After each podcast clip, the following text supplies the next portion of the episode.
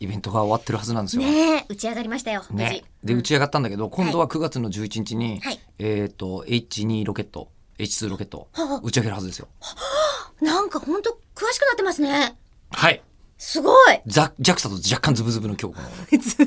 若干の後ズブズブって言わないでください、若干ズブズブ。いやでも本当にねえー、あどのこで打ー、ち上げるの種子島当たり前じゃないですか。あーいいですね世界で一番美しいロケット発射場と言われる種子島宇宙センタ行きたいよー。行ったよー。えだってそのためにお休み去年去年はそう。あれ、その俺なんかそういうやつにばっか取ってるね。 本当趣味的なんだな、やってること。それでなんか自転車でね、はい。島をもぐるぐるね、回ってたりうと打かち上がんないとやることないん だ。そうそうそう本当にないの。それを私はこう実況を心待ちにしてその時ツイッターめちゃくちゃ張り付いて見てましたもんもうだからもう薬師家と一緒に写ったりとかしてま したよ。してま楽ししたよ。しそうだったなてましたけども、僕ははい薬師家はそれはそれで貴重な体験ですが、本当はロケットの打ち上げ見たかったんですけど、ねえー、未だに生で見ることかなわずか。なわず北海道までね行ったりとかもしてましたこもれんね、ね JAXA じゃなくてホリエモンロケットの方ですけど、あそうだそうだれはそれ民間でねうんえーやはり、えー言ってま帯したけど広に着いた瞬間に、今日は打ち上がりません。それぐらいセンシティブなことなんですよねだからまあ毎回よくわからないうちに、あの帯広ではインディアンカレーを食べて 帰ってくるえー何をしてるんだろう何をしているんだろうロケットに導かれて関係ないことをして帰ってきてるんです本当にいろんなとこにお金をばらまいてきてくださいまあ全然ねあの楽しいんですよ毎 回体験としては貴重なのと、そうよねあと自転車の乗り換え がある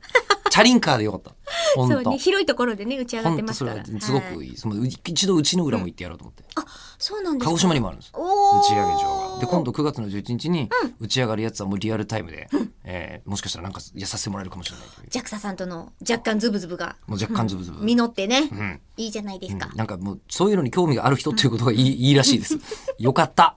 えアナウンサーなのに他でもやっぱオタクの夢中の夢じゃないロケット。ああまあそれはそうですねな、まあ、何オタクかにもよりますけどでも全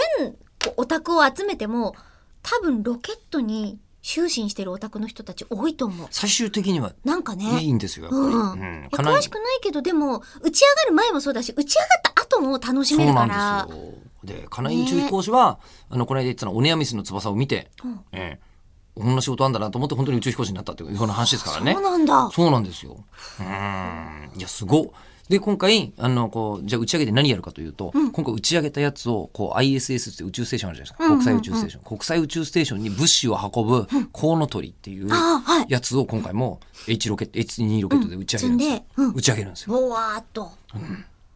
楽しい。いいなあもう本当にね、どんどんどんどん打ち上げ能力とか上がってるんですよ、みたいな話と、2020年には H3 ロケットが、とうとうロールアウトするんですね。あーうん。すごいな日楽しい進月歩ってまさにねなん地でで行ってるねなんで昨日の話をしないのかというと、えーとまだまだなの、そこ。もうちょっとお待ちください